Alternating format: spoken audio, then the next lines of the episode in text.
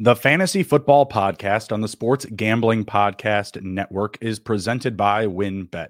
WynnBET is now live in Arizona, Colorado, Indiana, Louisiana, Michigan, New Jersey, New York, Tennessee, and Virginia. From boosted same game parlays to live in game odds, WynnBET has what you need to win.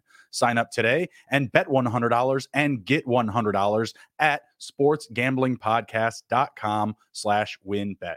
That's sportsgamblingpodcast.com slash W-Y-N-N-B-E-T. State restrictions apply. And we're also brought to you by the College Basketball Experience. March Madness is heating up, and you need to subscribe to the College Basketball Experience. It's awesome, baby. And welcome in to the Fantasy Football Podcast presented by the Sports Gambling Podcast Network. I'm your host, Justin Bruni. Joining me as always is my co-host, Mr. Andrew TD King. Raub, how we doing, sir? Fantastic, man. Uh, you know, when the intro pops in like that and I first see my face, I feel like I should be like smoking a pipe or like something cool that people first see me, you know, or or maybe do the uh, oh my god, what's the what's the dude's name uh, who does the slide in on Monday Night Footballs? Is it Monday night uh, or Sunday Collinsworth? night? Yeah, Chris, Collinsworth. Thank you, Chris Collinsworth. Yeah, I, I, feel like I, like should that. do like a slide in, something something cool, right? But no, it just pops up. Here I am, fucking looking on my phone. So let's maybe, just get maybe, into it. I like I like the cigar idea though. Maybe the cigar or the uh, tobacco pipe with maybe a monocle and a top Oh, hat. I think that's right, Monopoly Man that's- style.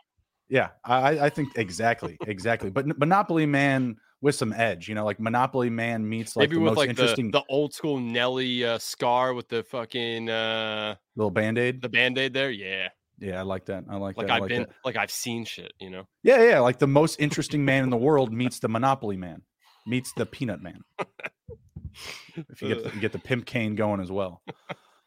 Uh, tonight we are going to be covering our most exposed quarterbacks and tight ends on Underdog. We've been playing the big board. We've been drafting quite a bit. I'm up to 17. How about you?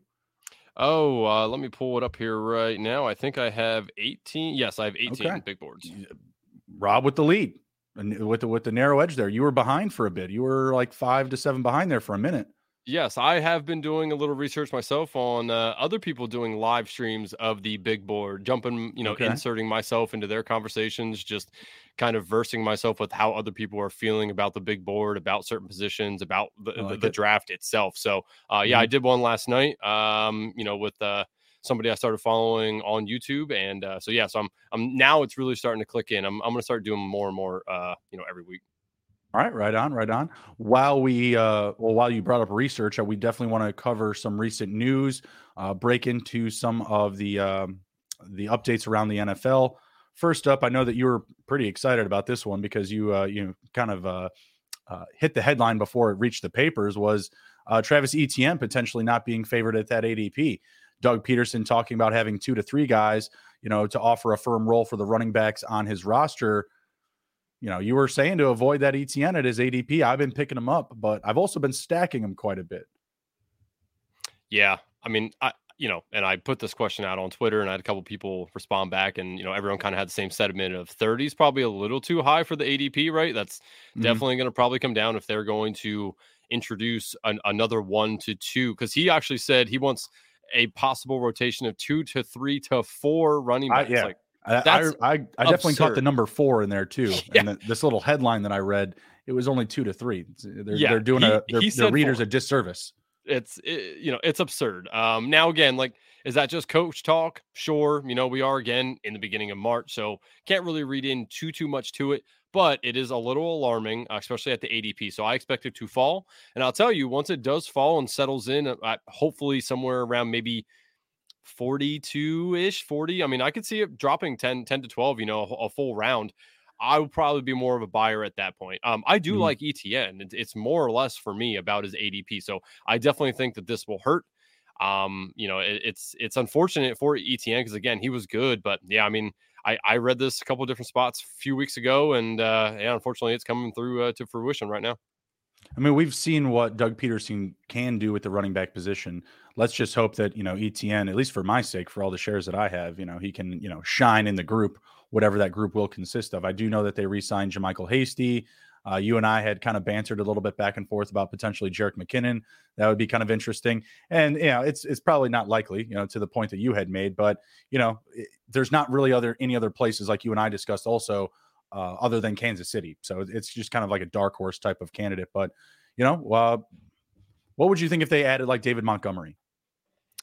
Uh, I mean, honestly, that's it's not a bad it, for David Montgomery. It'd be fantastic. Uh, mm-hmm. for ETN, David Montgomery is still a decent running back, so mm-hmm. I think that that would not be good for him. Um, you know, I, I definitely think that he would probably see somewhere in the ballpark of a maybe 65 ish 70 ish percent target or um you know shares of the uh, of the workload there so mm-hmm. is that good for him is that bad for him you know it's unforeseen but he did have a good, you know, towards the end of the year, he was running the ball very well, you know, very efficiently. I believe he was really close to five yards a carry. So does he need a lot of work to, you know, provide value?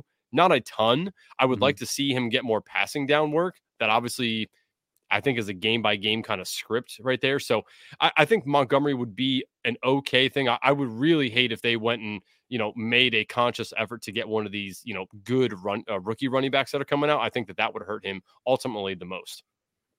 Yeah, and like you had also mentioned, there's also there's no connection between this uh this regime and Travis Etienne. That's always so a problem.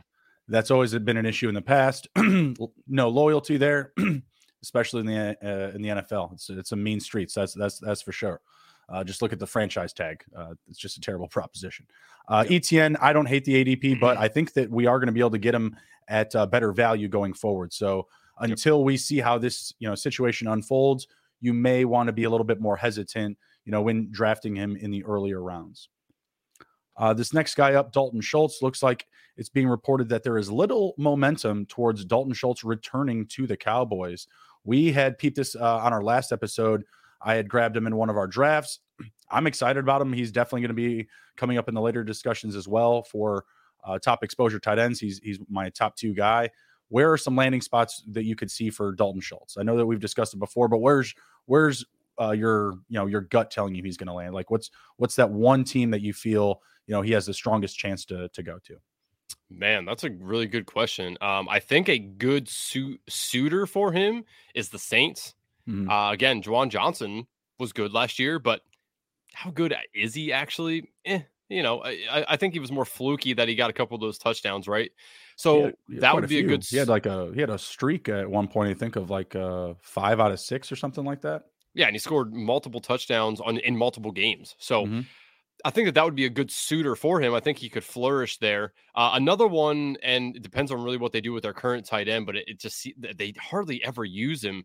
Uh, would be the Dolphins. I think mm-hmm. the Dolphins would be a good landing spot for him if they decide to use the tight end as they should be used. You know, Mike mm-hmm. Is no slouch, but they hardly ever used him. They wanted to keep him in there for blocking purposes.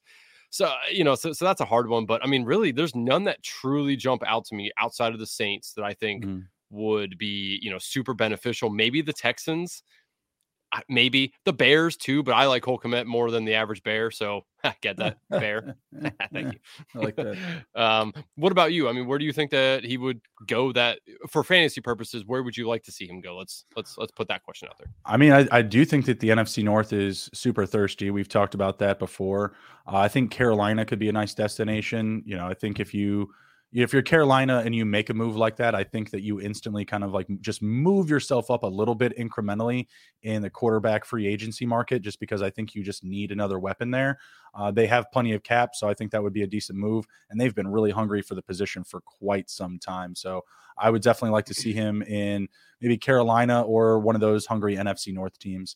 Uh, wouldn't be surprised, honestly, if they went if he went to the uh, the Packers. I'm not a big um, Bob Tonyan advocate. I, I feel like they need to upgrade at the position. Yeah, I mean, definitely, and that might that might help Aaron Rodgers make that decision to stay as well. You know, I, I think Aaron Rodgers when he does come back, you know, sidebar here, I think that mm-hmm. he's going to have if he does come back there, I think he's going to have a list of demands and say, listen, you have me for whatever two years, you know, whatever the, whatever his case may be. I think he's going to have some sort of demand in there of like, if we're going to do this, let's do this right before I just send off and we just sucked two more years, right? Like, so I think there's going to be a list that he brings. I uh, I think that Aaron Jones probably wished that they did that last year for him. He's like, if we're gonna do this restructuring, let's let's uh you know let's have a talk first about AJ Dillon and myself. uh, this next guy up, Dalvin Cook, could be a cap casualty. Uh, his shoulder surgery is complicating the idea of releasing him. Uh, apparently, you know, based off of the date that he has set up for the uh, the surgery is going to conflict with the deadline for them to essentially you know save the most amount of money. It could be anywhere from a two million uh, penalty to a seven point nine million dollar penalty if they were to cut him. But his so- shoulder surgery is going to complicate the issue. Not to you know get too off track and just like go through the uh, conspiracy theories of where he's going to land, but you know, do you see him back in a Vikings uniform next season? Keep it I, keep it simple. Yeah, I do. Uh, I think it's. I think maybe there's a restructuring coming where it's going to be mm-hmm. more of a friendly deal. But I don't really. I think Dalvin understands that that's probably his best fit. They already know, uh, you know, what he likes to do, how he plays, his style. Mm-hmm. I don't think he goes anywhere and gets a massive deal. He's older, and this isn't the first time that they want to clean up that shoulder, right? So, right. I also don't think that with the shoulder injury that it's something that they think he's not going to necessarily be valuable or useful. Because again, this is not the first time that this uh, procedure is, is happening. They, they've cleaned the shoulder up before. So I think he's still going to be with Vikings, and I still think he can be valuable, uh, you know, in fantasy football. And I, you know, again, like they they may bring somebody in, but I think he's the lead dog, and he he maybe has one more year there, and then he's probably out. Bring back Jerick McKinnon. We were just talking about him. That'd be interesting. Where, I wouldn't hate all, that. Where it all started. Yeah, Interesting. Uh, probably an offense that could use his skill set. Um, yeah, I, I, I would hope to see him back because I feel like his usage would probably be you know more up in the air. Uh, he could get it all cleaned up, and then he could you know take a team friendly type type of contract, go to one of the big hitters, you know, go jump in a prolific offense like the Bills or the Chiefs. That would be super interesting. Yep. Next up, we got uh, you know DeAndre Hopkins and Brandin Cooks. They feel like the likely candidates to land in New England. Who is rather or who would you rather see land in, in New England for the sake of fantasy? Like, I don't know if I want it to be DeAndre Hopkins, to be perfectly honest with you. I think Brandin Cooks probably fits that offense, you know, better. Can I say neither? I, yeah, I, I, want... I, think we both want neither. yeah, I don't want either one of these guys there. I guess if I have to sacrifice one for fantasy purposes, it's Brandin right. Cooks. That, that's how I feel about it. I feel like we're sacrificing one of them to them because I'm not a Mac Jones guy. I think he's decent, but he's not going to make one of these guys a star. Uh, mm-hmm. I, I, don't care what anybody says; it's just not going to happen. Now, Hopkins would be interesting due to the fact that they just brought in Bill O'Brien.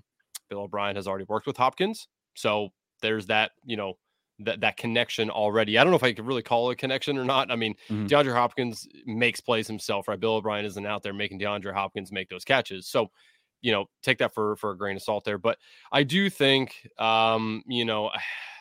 Hopkins would probably be the best fit there, but I don't want to see either one of them in a in a Patriots uh, uniform. Do you think the Patriots could be a dark horse for a, a free agency QB? No, I, I, don't think that they're willing to submit that they picked a quarterback that they no longer want. I think Bill Belichick's pride does not allow that currently. That's true, and they do have Bailey Zappe, so they're they're probably fine. Yeah, yeah. I mean, Bailey Zappe's good for at least four games, right? not bad. Or they could just, you know, split touches like they were doing at one point. Just like, all right, your turn, my turn. Tag, you're it. Yep. Speaking of tag, Evan Engram was franchise tagged by the Jacksonville Jaguars. Stock up or stock down with the tag, Andrew? Up, definitely up. Uh, this is, I mean, again, you know, we saw what he did in New York. He is mm-hmm. much better here. He, he came down to Jacksonville, found his hands again, and is flourishing in this offense.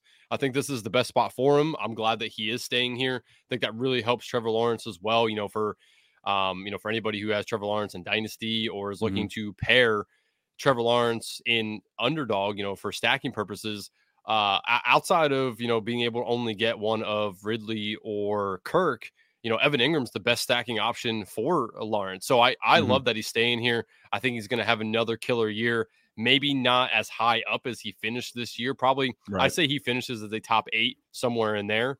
Uh, you know, but he's he was really good, and they they I don't want to say force fed him, but there were some games that they made it a point to target him, and uh, that's good in fantasy. You know, I, I, I like his value currently, so I think it's a great great uh, landing spot as in staying in Jacksonville. Mm.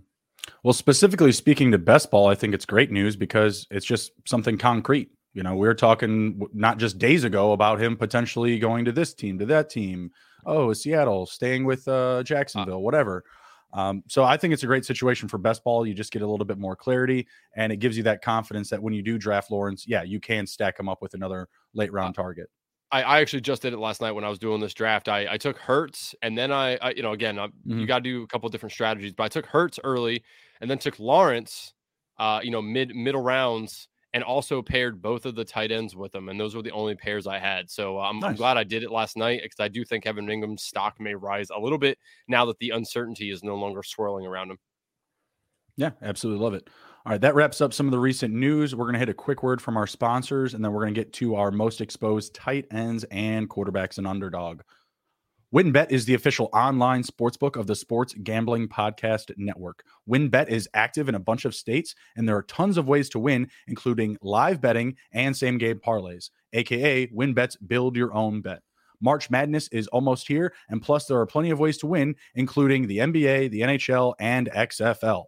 Sign up today to receive a special offer. Bet $100, get $100. Limited estate availability. And of course, for our DGens only, if you hit the biggest long shot parlay of the week, you get a $1,000 free credit. There's so much to choose from, and all you have to do is head over to sportsgamblingpodcast.com slash wynnbet so they know that we sent you. That's sportsgamblingpodcast.com slash W-Y-N-N-B-E-T. Offers subject to change, terms and conditions at wynnbet.com. Must be 21 or older and present in the state where playthrough WynnBET is available. If you or someone you know has a gambling problem, please call 1-800-522-4700. Now, let's talk about something that is near and dear to my heart. The SGPN merch store continues to add new items to the store every single day. Head over to store.sportsgamblingpodcast.com to get your favorite shirts, hats, sweats, and hoodies. Uh, you know, they always like to, like us to talk about a, a personal favorite item. I think the whole store is just my personal favorite. I, I I go through there and I'm like, man, I got paid this much this month. If I do this and I'm, you know, minus the seven, I can buy this much shit. And yeah, so I, I'm constantly buying. So everything in there is awesome. Uh, you know, I've I've gotten gifts from my family there too. So it's great. And uh, right now they're actually running a promo uh, just in time for March, 10% off when you spend more than $40 and use the code madness. Again, that is 10% off your order of $40 or more when you use the code madness. Go check it out now. Another, you know, just shameless plug to the merch store. We have this uh, new product out. It's called the First Half Unders t-shirt. Now, if you're familiar with SGPN, you'll know that I, you know, I, I work on fancy football. I work on fancy hockey. I've done some fancy basketball. I do not bet on college basketball whatsoever. Andrew, I hit a three leg first half under Oh, you're Just- going early. just because, just because of this damn t-shirt. Because all you got, all you guys are posting about this t-shirt, and I kept just getting these little, these little nudges, these little nudges. So twenty five dollars made me one hundred and sixty three dollars. I don't even know the teams I bet on, bud. I have, I have no, fu- I have no clue. You know what I did? You buy I a went- shirt? Oh, I'm gonna, I'm gonna buy like four of these shirts. What are you talking about? Are you oh kidding oh me? my god, that is awesome, man! I love it. You're starting early. oh man, that's that is music to my ears, man. All I did was all I did was is I I moved the tab over to the the first the first half totals. I went to the biggest numbers and slammed the unders. That's it. Nothing Nice. special. solid thank you. Thank you, love it. merch store. Thank you, Jake. Thank you, Andrew. Everybody, you know, Oh. share sharing out uh, all the goodness on the uh, on the social media about our merch Oh. store. I, did, I yeah, I just thought that was a nice little anecdote to to go on with that. So you know, not saying that there are winners and picks to be Uh. found, you know, in the uh, in the merch store, but there are some little nudges. There are some very healthy suggestions, let's say. And I've got a nice little, I got a nice little uh, little stack there. It's, it's a little early still. I might be able to get back in there. Oh my god, man, that is awesome. I, I love that that you're going in before. You know, the rule is all 36 first half unders in March Madness. I love that you're doing it now and you won a parlay. That's just awesome, man. I, you know what? You inspire me. Tomorrow, I ride. All right, let's go. Let's go. I mean, it's it's supposed to be like what the conference uh, championships or something, Mhm. right? That's what it is. So yeah, I mean, it's, it's it's kind of like the same thing. You know, the tensions are tight, the atmosphere is rough and ragged. You know, we're Man, trying to go out get there. that out on Twitter. Let the let the people I know will, that yeah, they yeah. can get in early. I I I was motivated to check it because like when before we had started, I had hit two of the picks. So you know, didn't didn't want to get on there too early. You know, I Mhm. didn't want to didn't want to jinx myself. I am a uh, you know how you tie your shoes uh, you know production type of player. I, I, I get all the uh, all the little things uh, out of the way. All right. Speaking of little things out of the way, we got uh, that nice little uh, pitch there to the merch store. Go jump on there. Uh, use that code. Uh, was it Madness? Yeah. Use Madness to get 10% off. Good stuff over there. All right. Let's jump into our most exposed players at quarterback and tight end on underdog. Do you want to start with tight ends or quarterbacks? Up to you. Uh, let's do the guys that really stick their nose in the ground. Let's go with the tight ends. Right. Love it. Love it. Love it. All right. Uh, we'll just go every other uh, first five or six because I know that like you know that fifth guy is usually tied. My first man up, uh, Gerald Everett, getting a very friendly ADP on Gerald Everett right now. He's being drafted around ADP 164. I'm not sure if you know what round that is. I might be able to pull up one of my boards here. Oh boy, 164. That has to be somewhere down in probably the 13, 14. Yeah, I'd say 14 probably. Yeah somewhere in that range. I mean, honestly, like your your top 10 picks are pretty important. And I know that you and I have gone back and forth on this. Like once you get past like rounds like 10 or 11, you know, you can pretty much do whatever you want with the ADP. I've moved him up the board. I've got him at you know immense value. Uh, he's coming off the board. His position rank is tight end 19. He feels like someone to me that can still provide you top 10 tight end numbers. So he feels like a very good value right now at his ADP. I have him out of uh, six out of 17 drafts, excuse me. I have six uh, shares. So uh, 35%, $60 out of 170 right now. What do you think? Good or good or uh, bad buy? I think that's fine. Yeah. So again, especially where he's going, uh, mm-hmm. I think that that is perfectly fine. I think that we're going to find that a lot of our tight ends are towards the later halves. Um, you know, just just drafting with you a couple times. I think outside of maybe Hockenson, that's probably going to be one of your guys. Outside of that, there's probably going to be a lot of later round guys that we tend to uh, gravitate towards. And we've talked about him being a potential cap casualty. It sounds like that may be more likely. The team has uh, discussed that you know Keenan Allen leaving is a you know is a hope and a prayer for for other teams. So if that's the case, then could be Gerald Everett on the way out the door.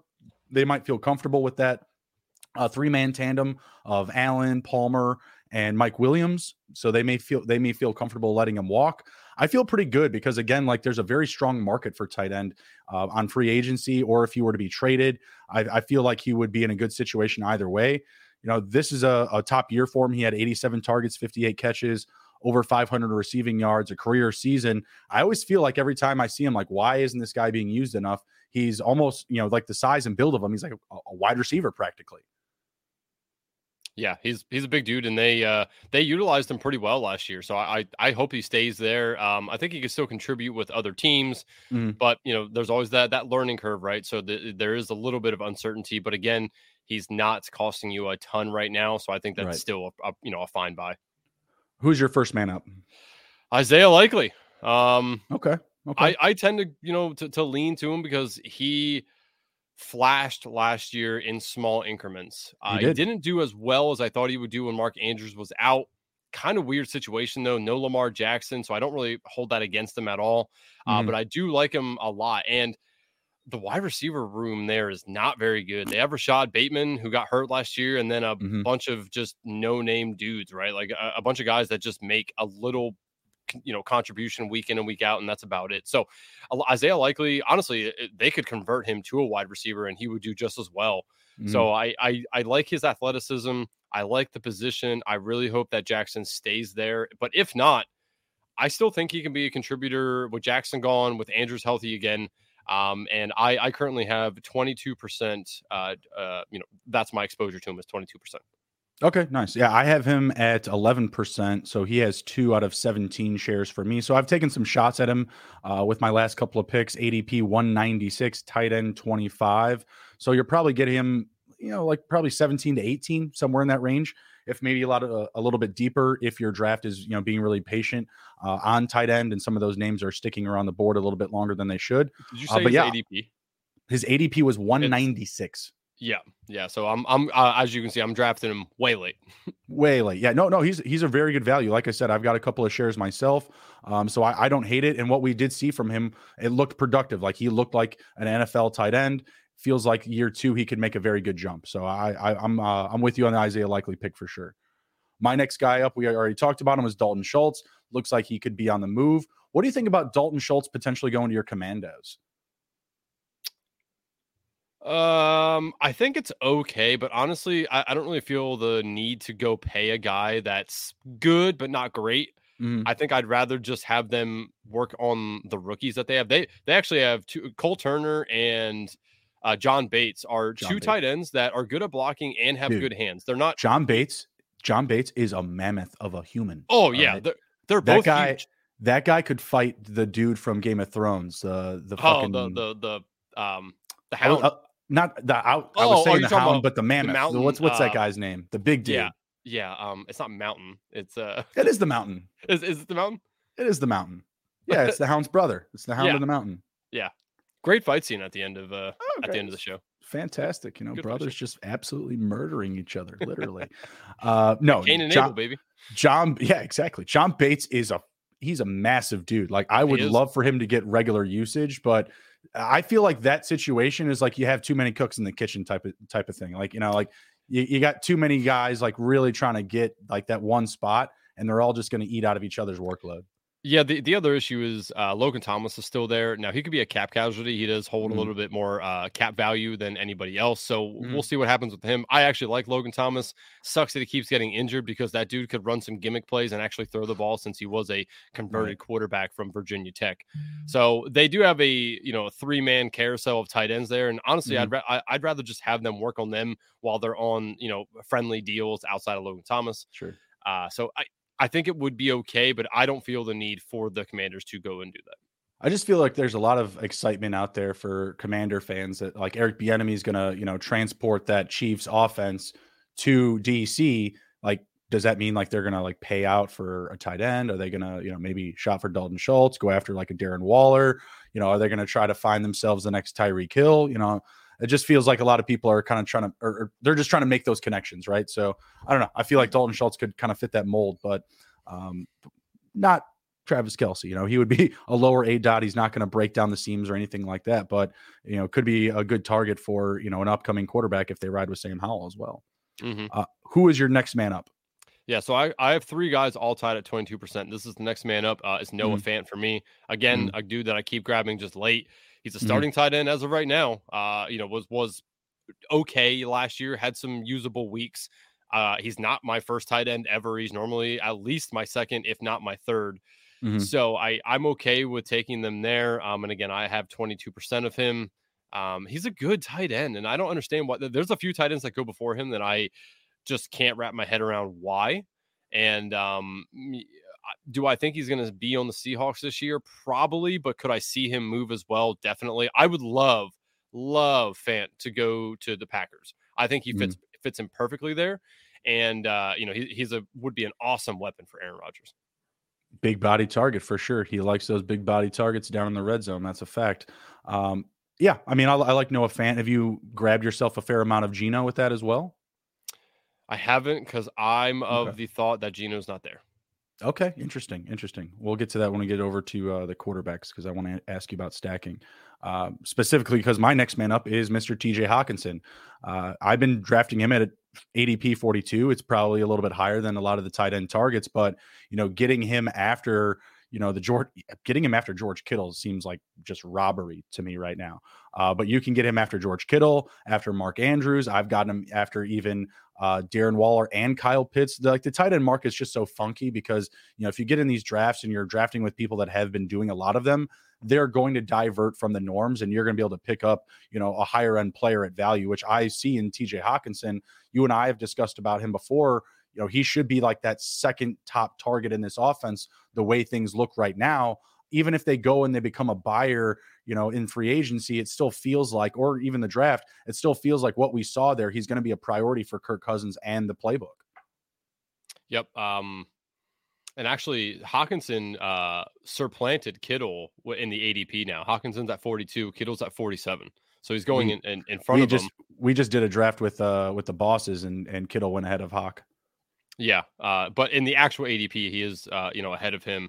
Mhm. And uh, so, fun fact here, um, just, I just gonna- you know, I, I look at Establish The Run a lot for stats, and uh, they have their rankings here. And I was just noticing that he is only one of three tight ends currently in the top eleven that have a positive delta, meaning that they have him ranked better than where he's actually going.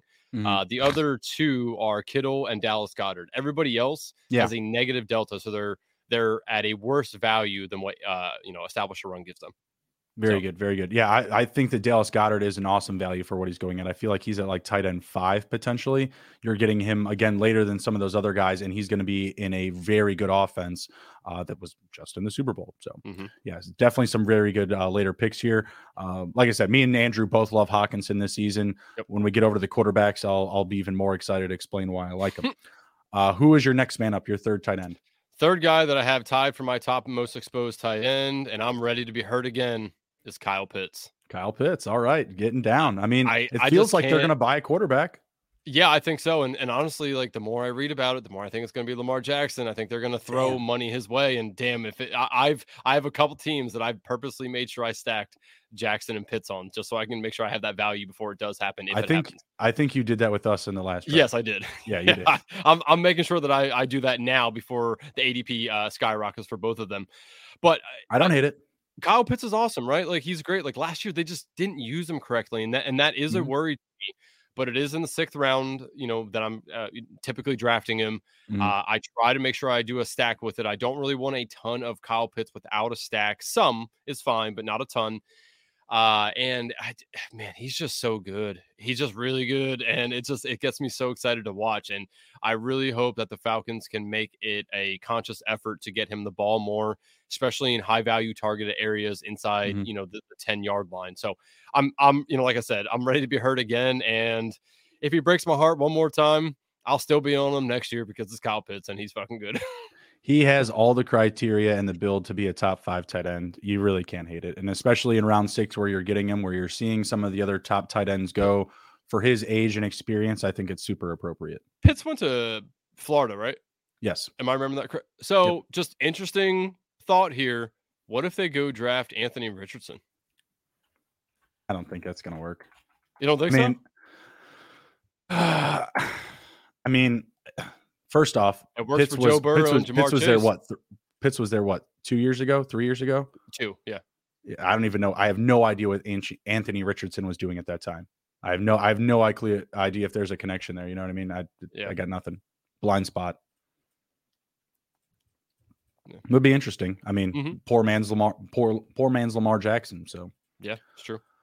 All right. My next guy up is Mike Gesicki. Again, another positive ROI wild card uh, kind of like a Gerald Everett. Um, yeah, I guess I don't have any other wild cards that high up on the list. I was looking for another example, but uh, I, I, like Gesicki. I, have talked about him potentially going to the Panthers, the Giants, um, maybe even a contender, a contender like a Bills or a Chiefs if they want to kind of dip into like that double tight end type of market, get a little bit deeper, shore up, you know, any type of issue if Kelce were to get hurt, something like that just a pass first offense in general. Um, again, someone I'm getting at a very good ADP, 171, tight end 20. I think you guys are kind of picking up, you know, what we're putting down here as far as targeting tight ends. You shouldn't be, you know, spending top ADP on them based on the value and, you know, the rest of the market.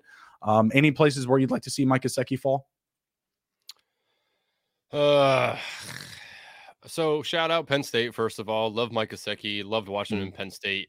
Uh, I do think he's a good tight end yet. It's just it's weird. Like he hasn't really been able to showcase himself as a quote unquote elite tight end, right? Like he mm-hmm. he has the ability. I, I saw him in college. It's just I I don't really know. Again, I mean, like he, he would fit well probably too uh, with the Saints, maybe mm-hmm. the Panthers. If the Panthers are talking about making a splashy picks, uh, you know, at, at quarterback, maybe Mike Gesicki just needs a new quarterback, you know, uh, outlook here with some guy mm-hmm. that isn't afraid to throw, you know, throw the ball downfield because Mike Gesicki is good at catching the ball downfield along the seam.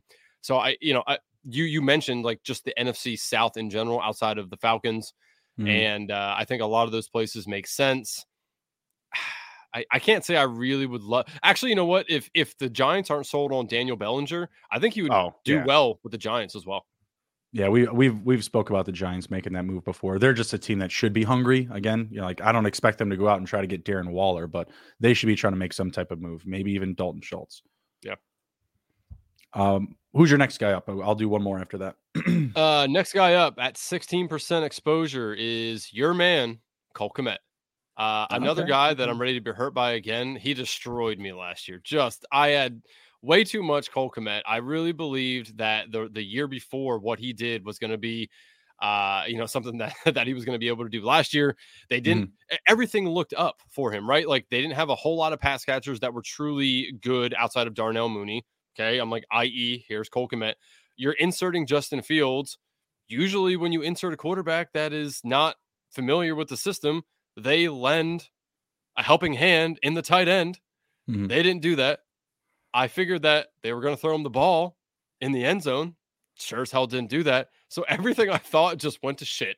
It was definitely a big miss by me, but still, he, he's a good tight end because he's athletic and he's going late in drafts. Uh, if I'm not mistaken, he is currently going 126.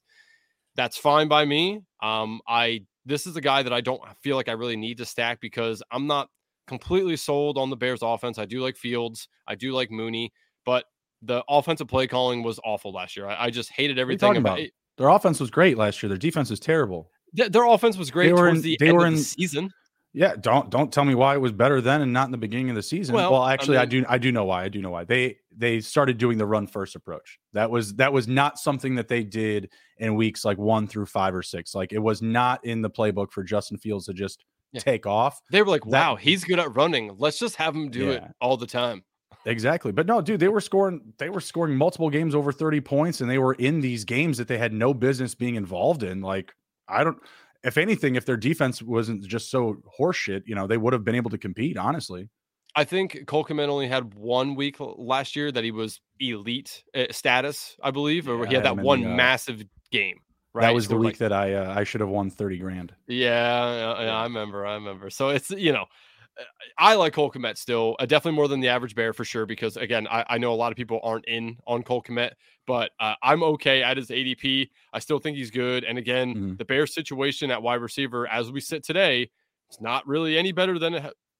You know, than it was last year. They didn't really Right. show that the Chase Claypool was going to be the main guy. So, um, you know, I, I think it's fine. And again, I'm only at 16% drafted of him.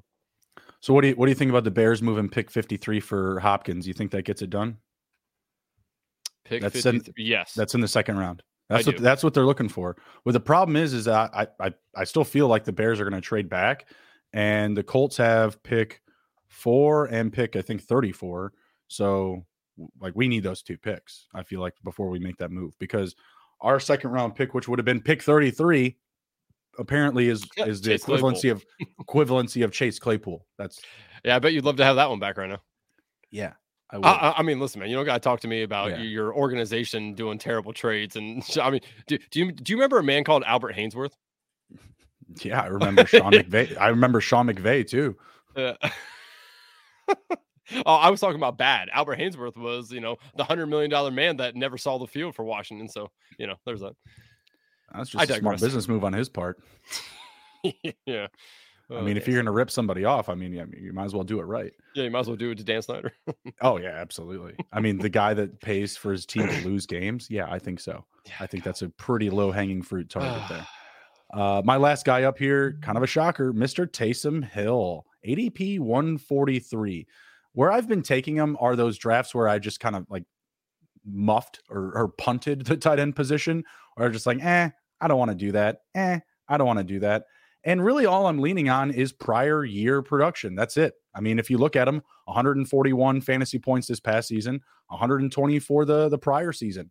I'm not saying that he's going to even stay in New Orleans. Obviously, this is a complete toss up type of pick. Like he could wind up getting cut. He could land somewhere on another team, not even be used at all. He thinks he's a quarterback, but in reality, he's a rugby player. Like I don't know if he got the like the memo just yet, but you know he's a weapon when he's used, and I don't hate taking him at, at his ADP. I I just don't feel that exposed to risk.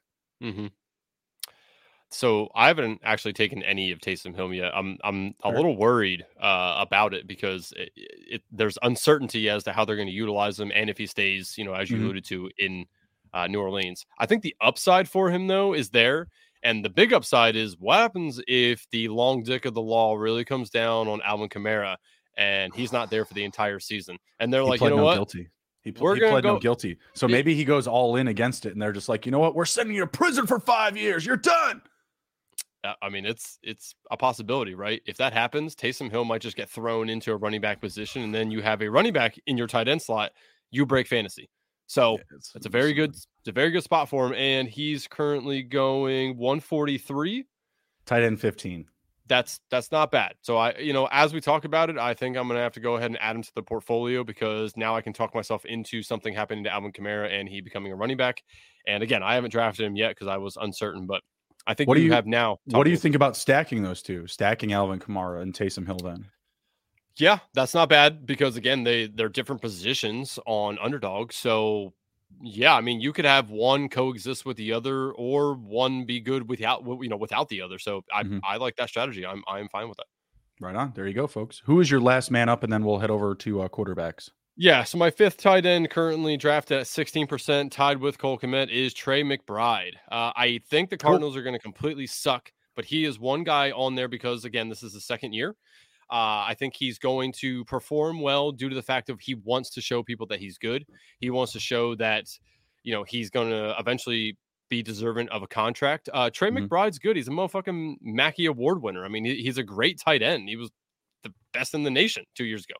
So I think he's uh, I think he's a good tight end. I think it's a good value for him right now. Let me just look here. He's currently going at 182. At 182, which is eight in front of Zach Ertz. That's the there's my caveat to the McBride uh, pro side of all this. The con is Zach Ertz and what do we do with him? So I'd like to get your take I, on Zach Ertz. The the approach that I took drafting Trey McBride is I drafted Ertz as well. I, I, took both of them in the same one. I only have one share of Trey McBride, but I also only have one share of Zach Ertz, and they're in the same draft.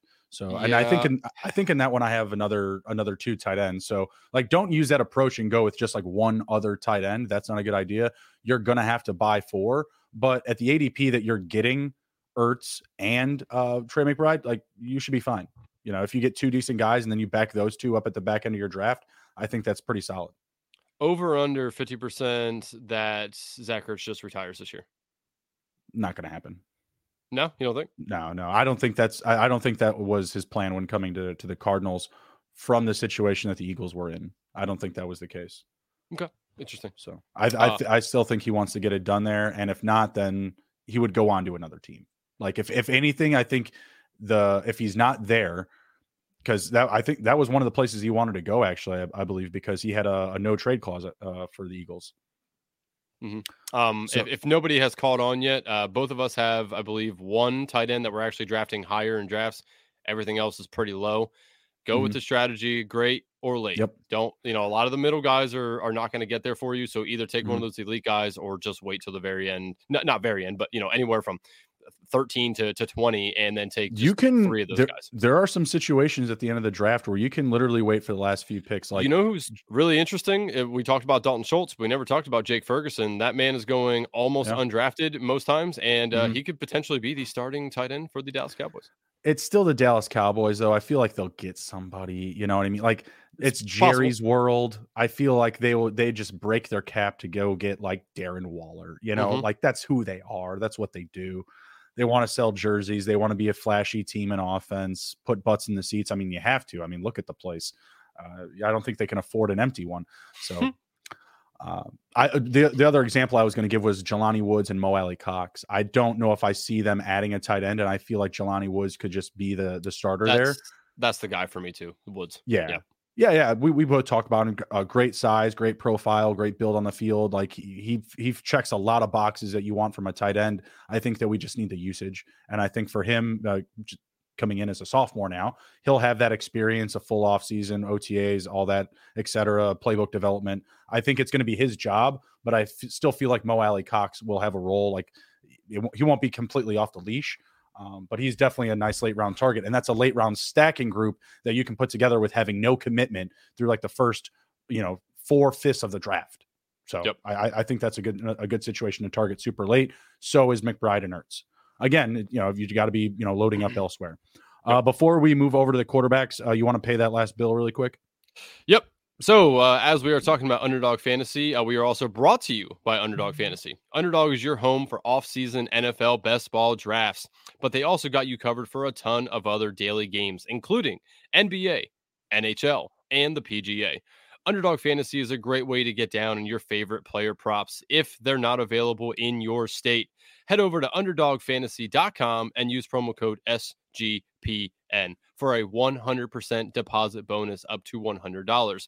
That underdogfantasy.com promo code SGPN. All right, we're back. And we are talking our most exposed quarterbacks on underdog. Who is your first man up, Andrew? It is my man, the guy who's going to lead the commanders to the playoffs this year, Sam Howell. Uh, you know, I, I have 38% drafted of him. And the reason Stop being it. is because 38%, that's a lot. That is a lot. Yes. How many uh, how many entries is that? Seven? Seven of 18? Uh yes. You like that? Wow, math, good math. Look at you, I'm, God. I'm Big just brain. Kidding. I, I I I I just did that on the gun there with the. uh I have twenty nine point four percent with my first guy, so I just you know little quick math. you just you know did the math literally. Um yeah, so it's Sam Howell for, for a couple reasons. One, he's going really late. He's going You're way crazy. after a majority of these guys, right? You're oh, crazy man. Uh, and obviously, I'm drafting Terry McLaurin, my man Terry. I'm drafting Jahan Dotson. Shout out Penn State. Like, there's just the the pieces are there. They're not expensive. Sam Howell's going almost undrafted half the time. Okay, pal. What? You're you're just telling me like you. It's just funny how you're surrounded by all the commando stuff around you, and then you're just like you're just like, and this guy, and this guy. But Terry McLaurin's a generational wide receiver. I mean, hey, you said it, not me. I'll agree though. No, uh, no I I agree with uh, I agree that that a lot of these guys should be targeted. Like all these guys, other than Sam Howell. Like it's it's just tough for me. Like I still feel like they're to go shopping. Ron Rivera is trying to tell you He's trying to tell you that it don't act so fast in these drafts, Andrew. I don't know if I'm done shopping yet. I and hell, I haven't even gone to the market. I mean, even if they shop, it, it, doesn't mean that they're going to essentially throw him. I mean, look what they just did with Sam Howell, and their quarterback room was a mess. Carson Wentz, which Ron Rivera had his dick hard for for whatever reason, completely hated that move. They had Taylor Heinicke, which you know the legend of Heinicke lives on. I like Heinicke a but lot. Look, but look what happened to Heinicke. There is no loyalty there, buddy. There is no loyalty. You're you're you're not wrong. I just think that what Sam Howell did in the small sample size last year at least opened the door for him to have mm-hmm. some sort of role. Uh, even I think he starts off the year no matter what as as the quarterback. I really do. Uh, now, does he keep it the entire year? I don't know, but at his cost right now, which is hold on, let me see if I can scroll that far down the board. Sam Howell's currently going 174. When I was drafting him early in these drafts, he was going later than that it, it's cost you almost nothing. And with oh, the yeah. upside that the offense has compared to dudes around him. And I'm going to read a couple here because I, I, I, feel that there's a little shade being thrown currently my way about how here. So let me just ask you about these couple guys. Let's do how versus, let's yep. play that quick Go game. Go ahead. Howell versus Jimmy G. Jimmy G. Okay. You're already just asinine here. Uh, Sam Howell versus Will Levis. Uh, Sam Howell. Okay. Sam Howell versus Ryan Tannehill. Sam Howell. Sam Howell versus Anthony Richardson. That's very close. Right now, today, it's not Richardson. I feel like that will change after April. Okay. Is that, fair? Is you, that fair? Yep. I'm going to give you two more that are realistically a Sam Howell versus. So Sam Howell versus Jordan Love. Sam Howell. Okay. And then Sam Howell versus Mac Jones. I'm with you. Like I want to say Sam, like listen, listen, listen, listen. I want to say Sam Howell, but I'm reluctant because I'm someone that like I lost a fantasy championship two seasons ago because of Mac Jones. Like I'm not saying I like I'm not saying he's good. This is like this isn't me saying like oh yeah Mac Jones is great, draft him at the end of your drafts, etc. Like I have no co- co-assignment of him whatsoever, but I just feel like with the right pieces he could be sneaky good, just as good as a, a potential Sam Howell, you know, with mm-hmm. the right dominoes that fall, right? So I think the, those two are still pretty even. You we've seen a lot of tape on Mac Jones. My argument is, and believe me, I have a I have a risky guy in my top five exposure that we'll get to here in a moment. Um, and I and I will move right to him after this, so we we keep the risk factor high here. Um, but now I I don't argue with folks that are taking players for free. Like if you're getting him in round 19 or 20, by all means. But I think when we did our last draft with the boss man, or Boss Men, I should say. Yeah, 14, I think. I think it was like 14 or 15. Yeah, like, it was it was high up there. He, he took him early. That's too soon. That's that that's too soon. I'm never opposed to anyone taking a shot at the end of the draft. And you know, especially if you have those stacks, like if that draft in particular, you have Dotson, you have McLaurin, you have the the the running backs that have very very favorable ADP right now. They're going at a bargain in Brian Robinson and Ant- Antonio Gibson.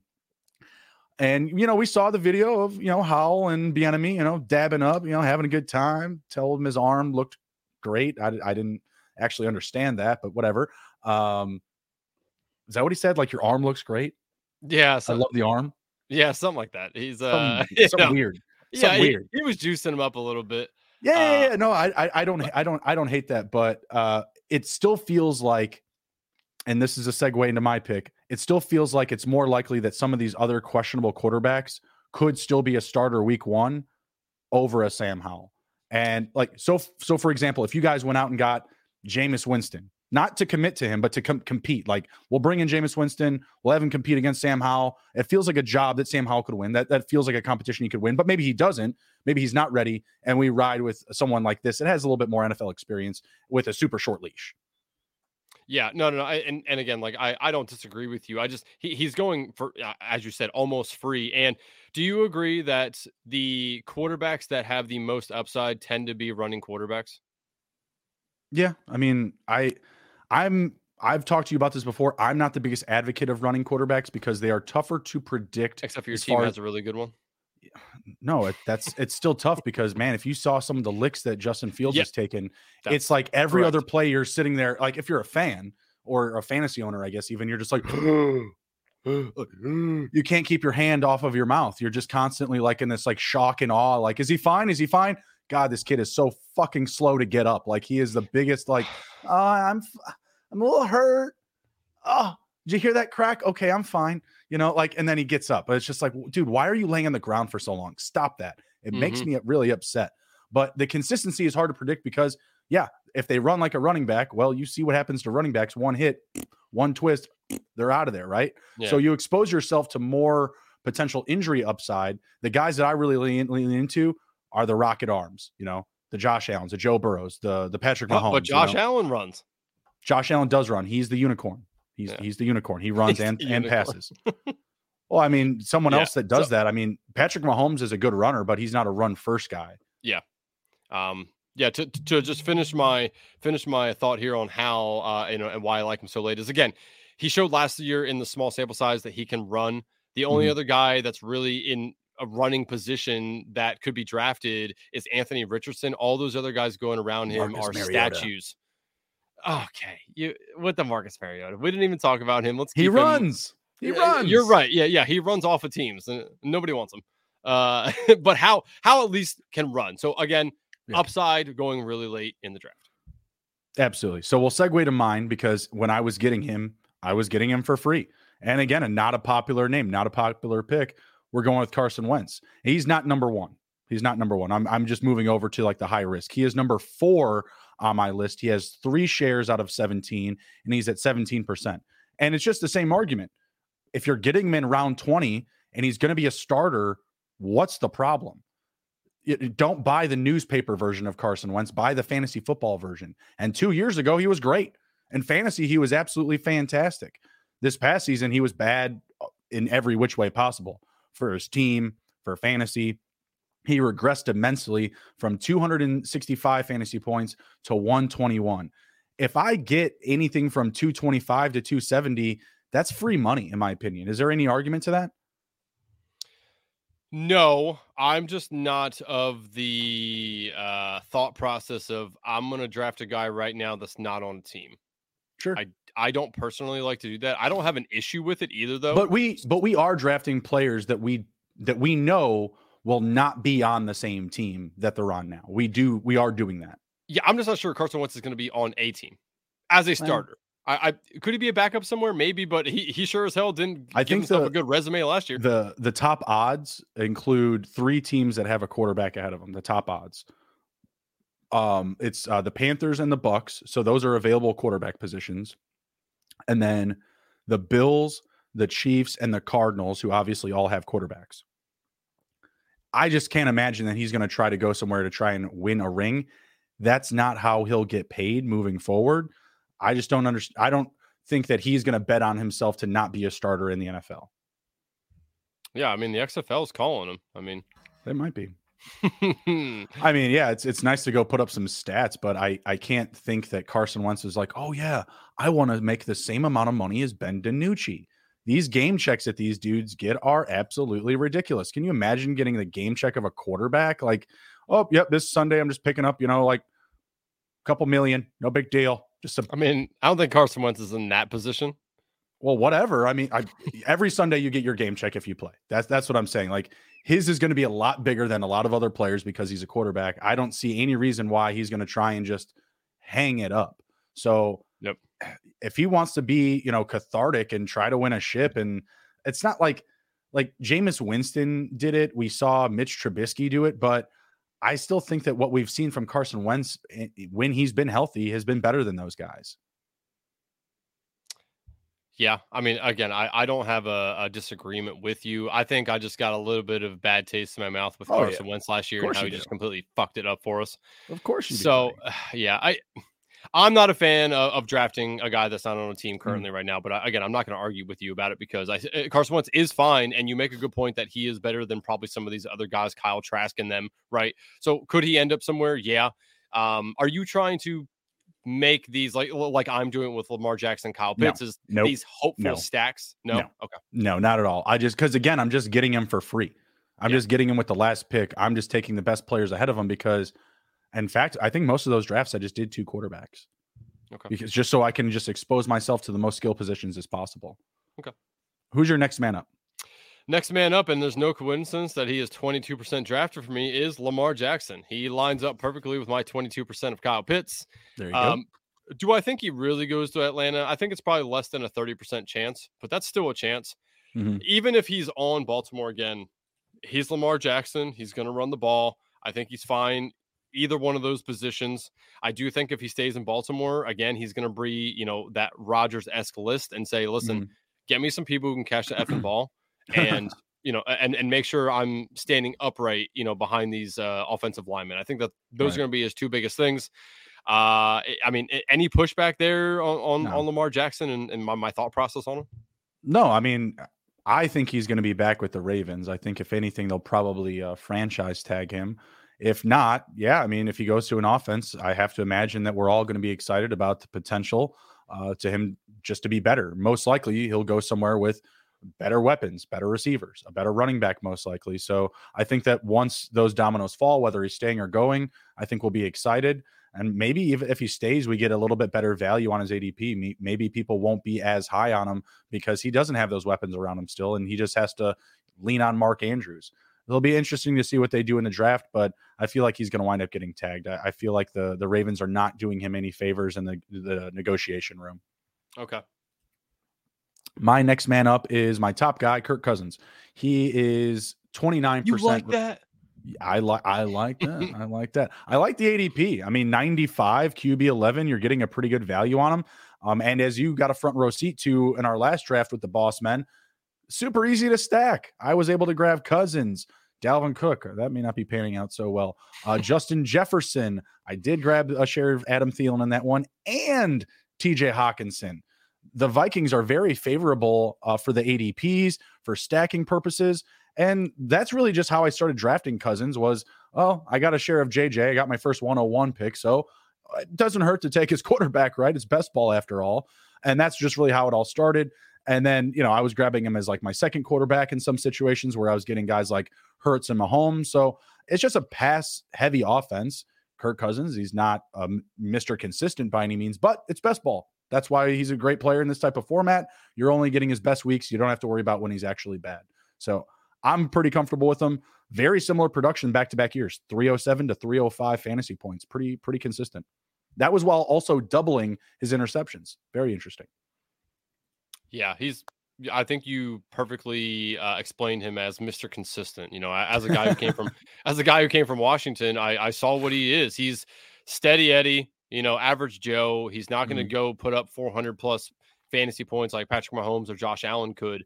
Uh, but he's also not going to just you know live in the cellar and give you 180 either. Like he, he's going to live in that 300 spot. I think it's fine where he's going. Uh, he does have a negative delta as I'm looking at some of these. He's uh, 10 spots higher than they think he should be. Mm-hmm. Uh, but I mean, again, like he's you made the case. He's very easy to stack. Uh, and 10 spots higher than he should be in which in which QB ranking or total ranking? Total ranking. Uh, total ranking. He uh, is ranked or his ADP is 95.8. Right. They have him ranked as player 106. So not for quarterbacks, just in totality. Interesting. Interesting. Okay. I may have to check out. I'll be interested to check out the board again when I do my next draft and just kind of see who, you know, is in that mix, who could potentially be ahead of him. Mm-hmm. Yeah, like I said, very good situation, prolific passing offense. You have the best receiver right now in football on your roster paired with him. I think that's the best way to, you know, roster Kirk Cousins and best ball. Get if you get the 101, you have to be targeting Kirk Cousins. I mean, that's just again expected. You're drafting Justin Jefferson 101, but that's, you know, the majority of the public. And I don't know if anyone like is, you know, a DGen like us and doing 15 plus drafts already, you know, before free agencies even started. So, yeah. All right. Who's your next man up? Next man up, uh, Anthony Richardson. Uh, I'm okay, 16% okay. draft.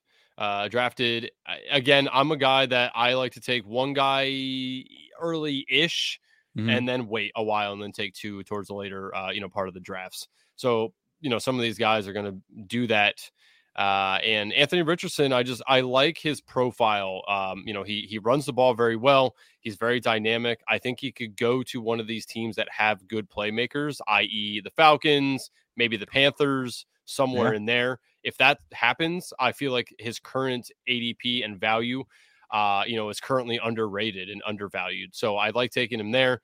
Um, again, I don't have too much to say on him because we have no idea where he's going. I just like his mm-hmm. profile and, and what he brings to the table. What do you think about him potentially going to the uh, the Texans, maybe jumping? Um, I'd be Bryce okay Young? with that too. I'm I'm okay with that as well. Um, I like Nico Collins, uh, uh, John Metchie, good mm-hmm. profile from college. Unfortunately, again last year with the bout of cancer, you know, mm-hmm. uh, he didn't get to see the field, but uh, he's he is coming back, and they're going to get rid of Brandin Cooks, and I expect them to bring somebody else in. I don't know if it's going to be a veteran. It might be somebody they draft, uh, but the Texans have some capital, and uh, you know, I, I I'm okay with that if he would go there. The the running joke has been, uh, you know, some guy goes back to his prior team. Does uh do they have DeAndre. the cap? Uh, yeah, I was gonna say, do they have enough cap to get uh, DeAndre? uh, uh, I think they do, and that would be hilarious. No, that's not. That's just not gonna happen. I don't think so, so either, but it, it would be funny. Yeah, it would it'd be hilarious, but yeah, definitely not going to happen. No, they should definitely be buyers. Um, I mean, it, it, feels like that that could be how it goes. CJ Stroud to the Colts uh, after the trade. Texans grab Richardson. There's been the complaints about Bryce Young's size and accuracy. Like he may not, I don't think he's going to be throwing or participating at the combine for uh, Bryce Young. So it's going to be in- interesting to see how everything unfolds here. Obviously, we're still a ways off of the uh, the NFL draft, but I don't hate it. I've taken I took Richardson. I think in our very first draft that you and I did together live uh, with the last pick, um, and right now that we've only heard like better things about him. You know, since then, so, since we've yep. been going forward. So right. I don't hate that whatsoever. Uh, my next man up is Mr. Dak Prescott, another non favorite of yours. Uh, $40 out of 170, 23, 23.5% rostered. Uh, just feels like someone that can easily be, uh, you know, a top five QB given the right situation. Uh, had 330 fantasy points two years ago, 213 this past season. So a bit of regression there, but still coming off the board at QB9 may not be a, a positive delta score there for you. You'll have to let me know, but I feel like he can bounce back from, you know, a lower year, you know. 213 fantasy points. I think he definitely fits the mold to go back over 300 again. I'm a big advocate of CeeDee Lamb. I think the offense is going to get better. Um, I'm not sure what they're going to do with the running back position. They've talked about drafting a guy. They've talking. They've talked about letting Tony Pollard walk, tagging Tony Pollard, uh, restructuring Zeke, not re- moving Zeke. I mean, there's there's a lot of uncertainty there. But what I do like a lot of is some Dak Prescott and CeeDee Lamb action. Dak Prescott this year moved himself from my hate category to not like category because oh, any yeah. man that wins me a bet for mm-hmm. throwing the most interceptions while also missing time is okay in my book. So uh, I just no longer just don't like him. I do think the stacks though um, are, are, favorable as far as the the ADPs to stack with him. His mm-hmm. current delta is actually only it is negative, but it's only negative 0.7. He is oh. going at ADP 81.3 with a so, ranking of 82. So he's right on target of, of, yep, exactly. So you're not you're not overpaying for him. You're not getting him at a great value. He's fine there. Uh, and again, I, I don't have much to say about the Dak and the Cowboys because again, I have a bias against them. But I do think that Dak is a decent quarterback. Uh, I, I worry that McCarthy just fucks everything up all the time as he does. So that's mm-hmm. always a concern. But CeeDee Lamb is a very good wide receiver. Uh, and that's always nice to be able to have when you're when you're pairing anything with a quarterback. So I'm I'm okay with you taking Dak as much as you are. It's it feels like they're going to be a pass first type of offense. Um, I'm just not sure what they're going to do with Tony Pollard coming back from injury, Zeke being another year older. They're going to try to restructure his contract. He'll probably be there, but I just don't see those guys or even a rookie coming in and demanding the bulk share of the offense. I think it's going to be a pass first team. Mm-hmm. Who's your next man up? next man up is uh, Mr. Massage himself, Deshaun Watson. Uh, I again, this is solely on stacks. I've taken yep. Njoku or Amari Cooper, Donovan Peoples Jones. Those are guys that I'm I have an, a decent amount of exposure from because uh, mm-hmm. I think you know again we Sean Watson was fine before everything happened. Then last year he was suspended, came back, looked like dog shit. Don't, I think we're getting him. I, I, think we're we're getting him at a uh, at a discount a little bit. Mm-hmm. If he makes some plays in the preseason or in the off season, there's some videos of him going wild, his ADP is going to rise. So I, I, think that's a currently a good value. And honestly, I'm just doing it for the stacking purposes. I don't think yep. he's going to be tremendous, but as a guy who runs the ball and ran the ball efficiently on his last team, I think that that's something that he could also do as well: scramble, make plays, and uh, I, I just think with other guys that are going around him, he holds a decent value. I have done a Cleveland Browns build where I was able to get Deshaun Watson, Nick Chubb, and D'Ernest Johnson Amari Cooper, DPJ, and David Njoku. Probably add a weapon in there that might get a little bit muddied, but I do believe that they are going to like uh, Kareem Hunt walk. No reason to to give him a payday, and I think D'Ernest Johnson could bump up to that RB two role. So I've done at least one team build for the the Browns. I don't hate it, um, but he is not someone that I've targeted uh, with immense value. I think I do just have the one share and build. No, I do have I have two. I, I have two. Uh, I don't believe the the second one was. I only did one like like full build like that. I think the other one probably just has Amari Cooper. And you know me, I'm I'm not uh, an Amari Cooper guy, so like that type of build is just you know kind of contrarian to my beliefs, right? Like, oh, I believe this. Let's just go completely opposite. Let's just go, you know, uh, what's what's that world? The uh, the opposite world of Superman. I uh, it's gonna drive me nuts. Jerry Seinfeld brings it up in all the time. I'm not a big like superhero guy, so uh, yeah, you're you're barking up the wrong tree asking me. Yeah, Jerry Seinfeld referenced it all the time. Can't remember. It's gonna drive me nuts. I'm There's more of a villain guy. Oh yeah, yeah, yeah, that's right. That's right. Yeah, we'll be getting to that soon. Um,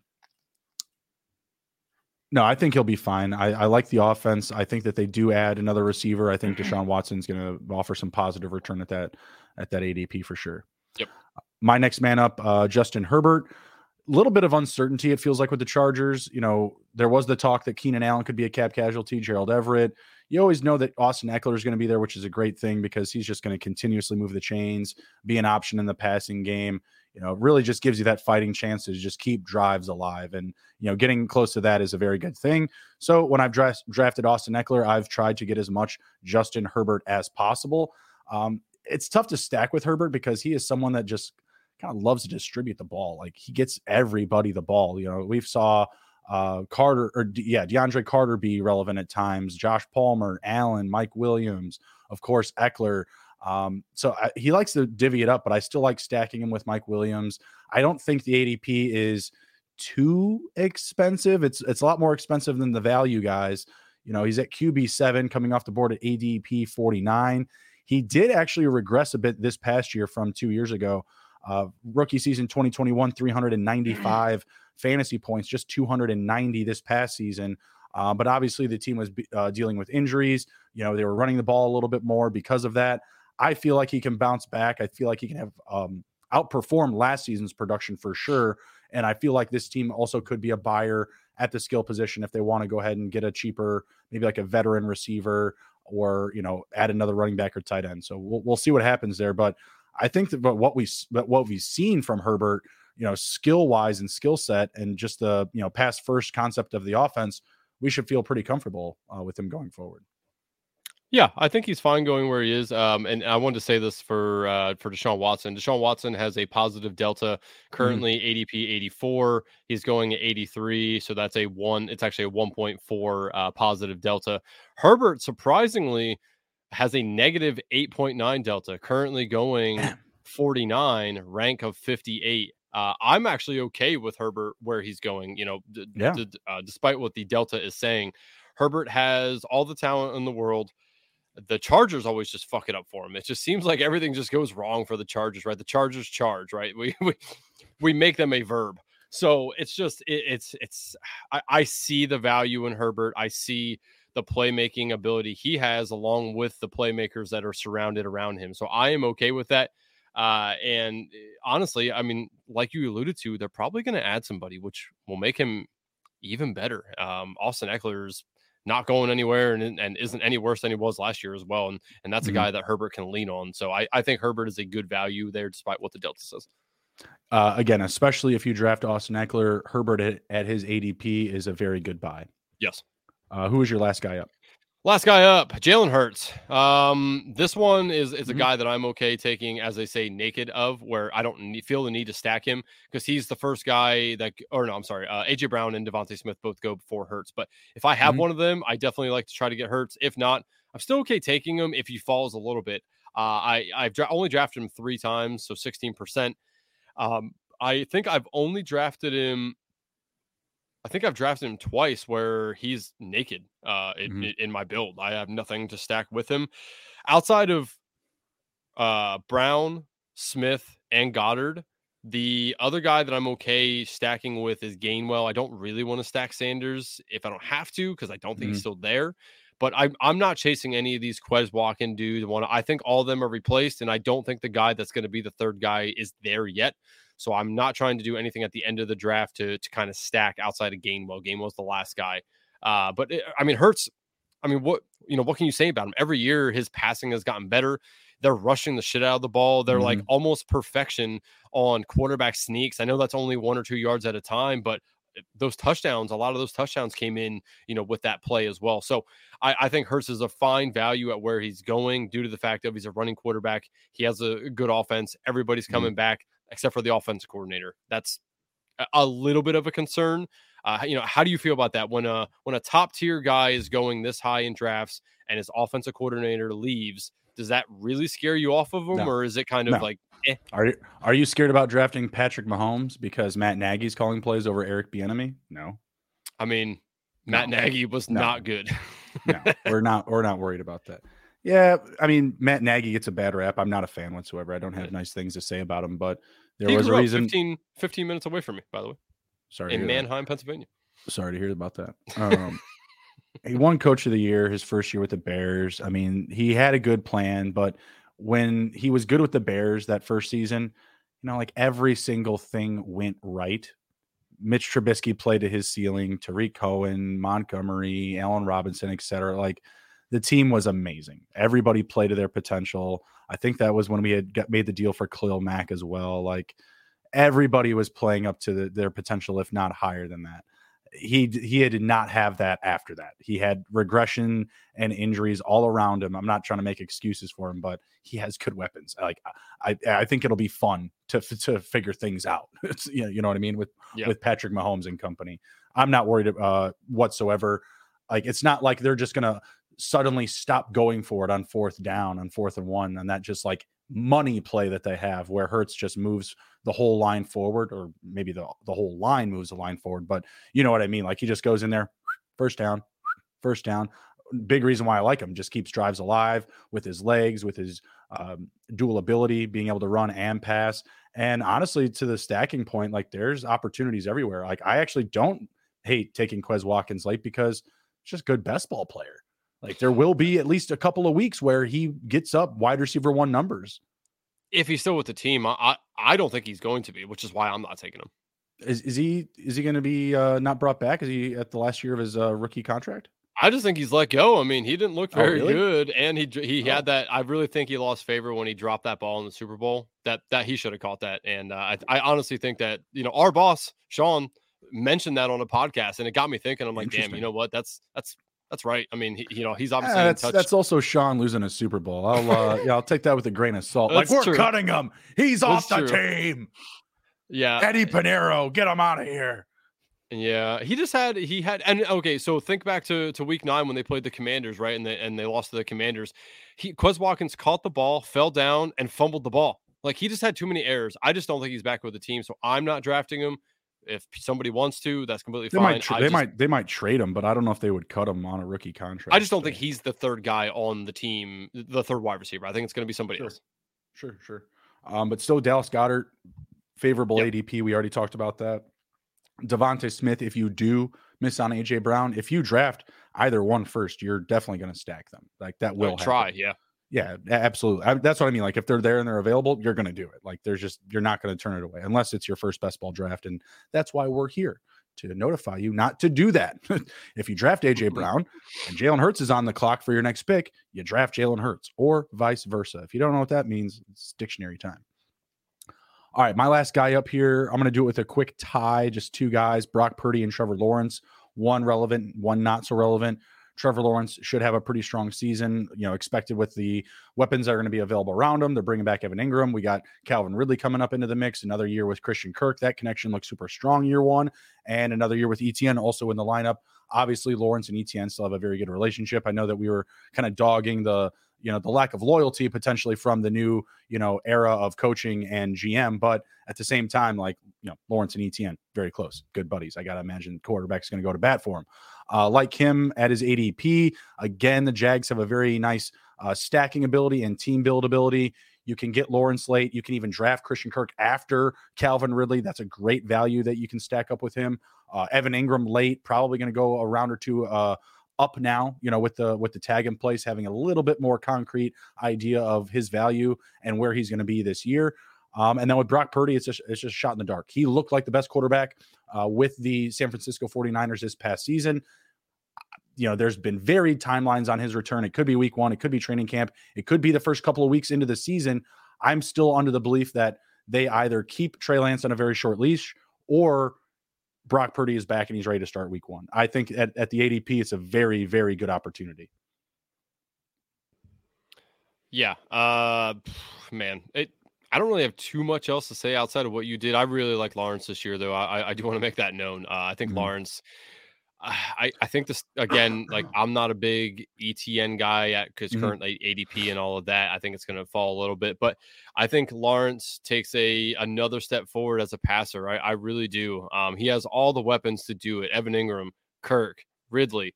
I mean, they're all good uh, football players. So I like him a ton. Uh, and yeah, I mean, like honestly, I don't got too much else to add there. I I think that both of those guys are are, are good values at where they're currently going. Awesome. Good stuff. Uh, that is all the time that we have for today. Do you have anything to share before we head out? Uh, no. Again, if you haven't signed up for Underdog, I don't know what you're doing. Get get in the best ball streets with us. It's a fucking great time, and use promo code SGPN. Yep. Also, be sure to hit up the merch store. Use that promo code Madness. First half unders. They're cashing the tickets already. The merch store responsible for profits. I love it. Absolutely love it. You can find me on Twitter at SGPNJB. You can find Andrew on Twitter at ARAUB23. That's A R A U B 2 3. Take care, be well, be good. And if you can't be good, be good at it. We'll see you.